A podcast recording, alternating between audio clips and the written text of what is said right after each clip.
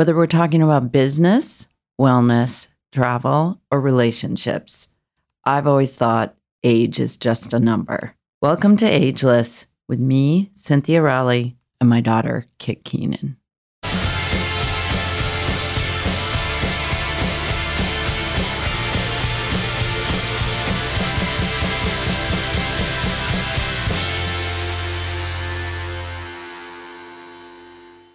So we just had a great Mother's Day weekend. Very fun. We really crushed it. We were all over the place.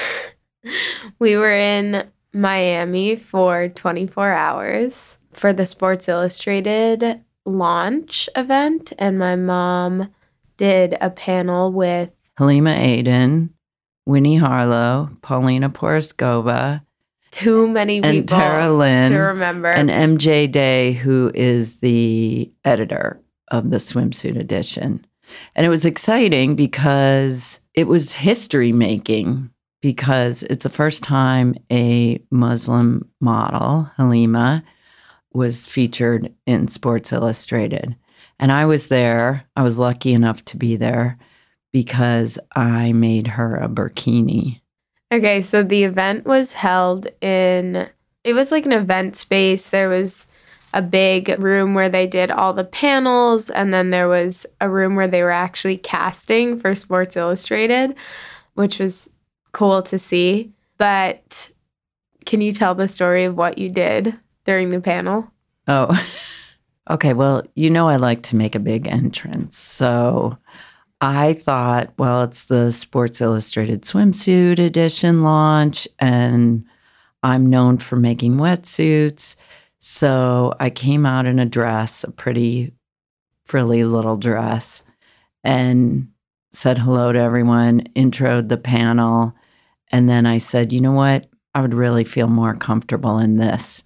And then, in a kind of full Monty kind of way, I ripped off the dress and had a wetsuit underneath and did the whole panel wearing a wetsuit. So she's sitting there talking to all of these like super inspiring, amazing women who are all telling their stories.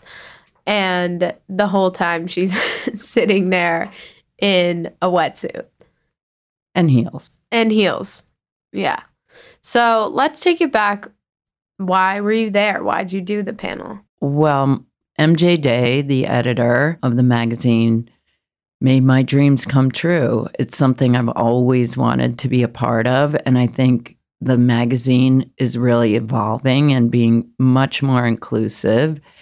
And there were women of diverse backgrounds and sizes, shapes. It's really, they really focused on the lifestyle and the culture of each of the girls.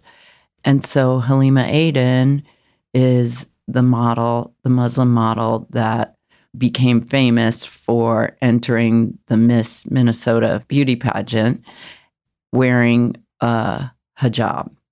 And she competed in the whole pageant like that. And it really made history then. And she made history again this week when they launched the first Muslim model wearing a burkini. And I was lucky enough to be asked to make that. So, all the beautiful pictures you see of Halima wearing um, the color block rainbow burkini, my mom made that, which is pretty sick. Yeah. And I really, you know, the second MJ asked, I was immediately excited about it. I, I thought it was a huge honor to be able to be a part of it and to be able to make something for her. I mean, that's always been my ideal um, design project is to be able to make a garment that will inspire women to do to take a risk or do something that um, maybe they wouldn't normally do and inspire them to get in the water. I think that's the same for the wetsuits and everything you make. It's like for me, when I put on a beautiful printed wetsuit, it makes me want to get in the water and surf. And we've talked to so many women who are who always say to you, you know, I didn't surf, but when I went into your store and saw how dope the wetsuits were, it made me want to take a surf lesson. Well, and I think you don't even have to surf. It's SPF 50, so you can, you know, it's still something that I think the main thing is that it gives women confidence. What was the response to the photos of Halima in the burkini? I mean, I think it was overwhelmingly positive. I think that it's an interesting cultural discussion to put out there into the world. And I understand that I was asked to make the burkini, but then some other designers were asked and they didn't feel that it was the right thing for them to do. I don't know if they were scared or or what, but for me to be able to make something that will empower someone and still be respectful of their cultural or religious beliefs is amazing. And to meet Halima and to listen to her talk about what it meant for her to be in Sports Illustrated in the burkini. And we even talked to MJ a bit, and she was like, it was so hard for me to find other swimwear for her to be in. I think they had a lot of issues finding a range of outfits that she could wear for this issue. And I think it's so great that you were able to be one of the designers that were a part of that. Yes. Well, Halima is just the absolute most beautiful person inside and out. The other thing I loved about the issue was that in her case, she got to go back to Kenya. She got to go back to the refugee camp that she was actually born in and tell her story, her journey to the United States. She still lives in Minnesota. And I I just think it was a big step for the magazine to be able to tell everyone's story. And they all have amazing stories. Winnie Harlow and Paulina is the oldest model ever featured in Sports Illustrated at age 54. And if And that doesn't bomb. Oh my and god. if that doesn't speak to our idea of agelessness, I don't know what does. All right. So, as you can see, we had quite the weekend. Before Miami, we spent 24 hours in Atlanta. It was my first time in Atlanta. So, that was pretty cool. I was there getting an award from SCAD, which is the Savannah College of Art and Design. It's an amazing university. It's uh, four campuses around the world, 15,000 students, and it's primarily, I mean, I guess they're known for their fashion school. So we got to sit in the front row at their fashion show, which was funny for me because I never get to watch a fashion show. I'm always like scrambling around, crawling on the floor backstage, buckling somebody's shoe or sewing someone into a garment or something. So it was really fun to see. And the students are just, I mean, their work was incredible. It was so individual. It's really not impacted by what's happening in the industry. I think there's just a real freedom in everything that they do there and very artistic, creative. I mean, I I loved it. Well, we were just talking about how we thought it was cool that none of the work was really impacted by any quote unquote fashion trends right now. It didn't feel like the students were looking at what was going on at, you know, Paris Fashion Week or New York Fashion Week and trying to fit their work into that mold. It was more the students telling their personal stories through their work, which I thought was really, really refreshing and just inspiring.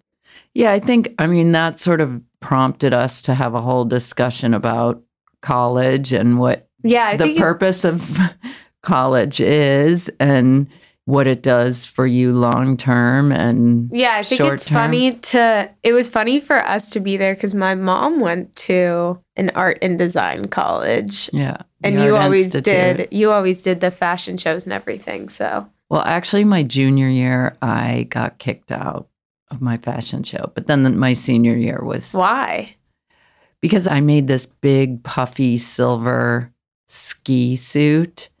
And they kept telling me to make it smaller, smaller, smaller. And I would take out some down feathers and then it would get smaller. And then, you know, they'd say, take out more. It's too crazy.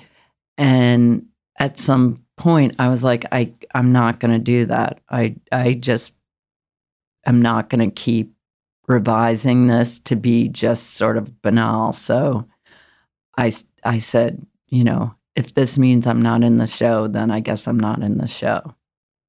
And did and you I wasn't in the show. did you it's do okay. the show your senior year? yeah, my senior year I did. And it was great. And, you know, I ended up taking those 12 pieces that I had made for the show and I figured let's, you know, multi task with this collection and I had someone take it to New York and take a bunch of orders and then I had to figure out how to make it. That was a little bit of a pickle, but I figured it out. I made it myself. So, you just left school with your collection and just took it to New York? Well, I thought I graduated, but I actually didn't graduate um, officially until 2006. So Oh yeah, we went to your graduation. I know, wasn't that cool? So how'd that happen? I guess they were pimping me out a little bit as a graduate. And I was like, you know what, guys? I actually never got that degree. And they went back and checked my credits and said, actually, you had enough credits to graduate now, which the requirements were a little bit less now, you know, at that time. So I actually did officially graduate. How'd you just leave school without ever getting your degree? Well, I don't know. I peeled out in a U-Haul. I don't know. what do you mean? so every year, the Art Institute gives out a fellowship award, which is a cash prize. And I actually won the fellowship, which is how I started my company. And when they realized that I hadn't actually graduated, because the award goes to a graduating senior, I was already out of there and I was like, see you suckers, come get me. So you just took the grant I and just moved took the to money and ran. But you know what? I think, I mean, for me, going to school for those years, that was a real learning experience. It made me think. I originally had started in art school and thought I would be a painter. And then it made me realize, you know, that maybe that wasn't right for me. So I think sometimes school can, you know, you're just going, going, going, working towards this end result when, you know, maybe those years in school are a time to really find yourself and think about what you really want to do. Although, I don't know, we always have the discussion where we think that, you know, maybe you don't really need to know what you want to do for the rest of your life. Maybe you only need to know what you want to do right now. Go for that. And, you know, that leads to something else and leads to something else. And I think it's not really like, you know, whatever you decide in college is going to be your career. It's not really a life sentence, no parole. I think it's really something that you should always have a lot of curiosity and a lot of interests and, you know, keep an open mind about everything that you're doing. Yeah, I completely agree. And I think that now, because most people, when they graduate college, there's not a guaranteed job right off the bat, and that job is going to be your job for the rest of your life, you know? There's more opportunity for entrepreneurship and work online and all of that stuff. So I think work has become more of like a flexible thing. Which is why WeWork is so successful and all the open workspaces around the world are are filled. Yeah, exactly. I I, actually just read this morning that the job, I think it's being a healthcare associate, like they listed the top 10 jobs that have the highest employment rate after college. Mhm. Ooh, that's and- interesting. Yeah. Well, school teachers of all ages were up there in the top 10, maybe three listings. Mm. Interesting. All right. So, the top 10 jobs, we just looked it up. the top 10 jobs after college are engineer, network systems administrator, which I have no idea what that No, means, what the heck? internet marketer, financial analyst, pharmaceutical representative, et cetera, et cetera. Where's the school teachers? High school teachers on there. Oh, But anyway, I just think it's interesting to think about those things because I'm at NYU and the program I'm in is called Gallatin and it's their school of individualized study. So basically, I can take classes in any school at NYU and it's great because I get to pursue all of these different interests that I have. So, you know, I could take a business class at Stern, but then I can take a professional studies class in marketing. and is that what you thought when you graduated high school? Is that what you thought you were going to study? No. Well, I spent a year at USC in Southern California at their film school. And I guess I just felt kind of trapped in the major and I wanted a more expansive college education. I basically wanted to just be able to pursue all of the interests that I had and not just stick to film. So I think film and media studies can be applied to basically any job now. And I think you need to have those skills to be successful in any business because internet marketing, you know, you should know how to make video basically. You should know how to take good pictures and how to have a good aesthetic for whatever brand you're working with or owning. So I think that was a great basis for me, but I wanted a more expansive view and I wanted to take as much from college as I possibly could. College is such a big privilege, and I'm so lucky to be able to get an education and pursue an education. So I just wanted to study more than just film. Well, I think with all the information that's available to us, it's hard to really say this is the one thing that I want to work on or this is the one thing I want to study. It's like you can't help but be interested and excited about all different things. And it's a little hard to narrow that down to just one thing. Yeah, exactly. Like I founded my company a year ago and I design clothes and sell clothes, basically all direct to consumer. But I didn't feel like I needed to go to a strictly fashion school because I wanted to be able to take internet marketing classes, to take finance classes, and also to take fashion history classes. That's all fun for me. So, yeah, I just felt that I wanted more. More diversity in your studies. Yeah, exactly. But anyway, we did have a pretty crazy Mother's Day weekend. But we were back in New York for Sunday Mother's Day dinner, Mhm. Which was really fun and We went to the Odeon, which is, old school. It's That's the the, OG. best. Yeah. we lived in Tribeca until I was like five. And I just remember going to the Odeon all the time. It was and- like our dining room. Yeah, exactly. There's huge, like, classic diner booths, and it's, you know, dimly lit, and you just get a yummy, delicious burger and fries. And the history of the place is great. There were always artists there hmm and writers and lots of creative people. So And my mom always- said she would take me there at night for dinners, and I would sleep on the banquette. I'm like, see dinner. that banquette over there? You spent maybe many nights sleeping on that. Not all night. No. Just for a few hours. But you guys gave, you and Gigi gave me amazing Mother's Day gifts. Um, I love a homemade gift and I love an experience. And so Gigi, I asked Gigi, Gigi one upped me. Gigi was like, she's saying to Bill, my husband, whatever you were going to give mommy for Mother's Day, just forget it because Kit just outdid everyone. And then Gigi outdid everyone. But anyway, you guys gave me amazing Mother's Day gifts. Gigi sang me a song, You're Just Too Good to Be True, sang and played the piano.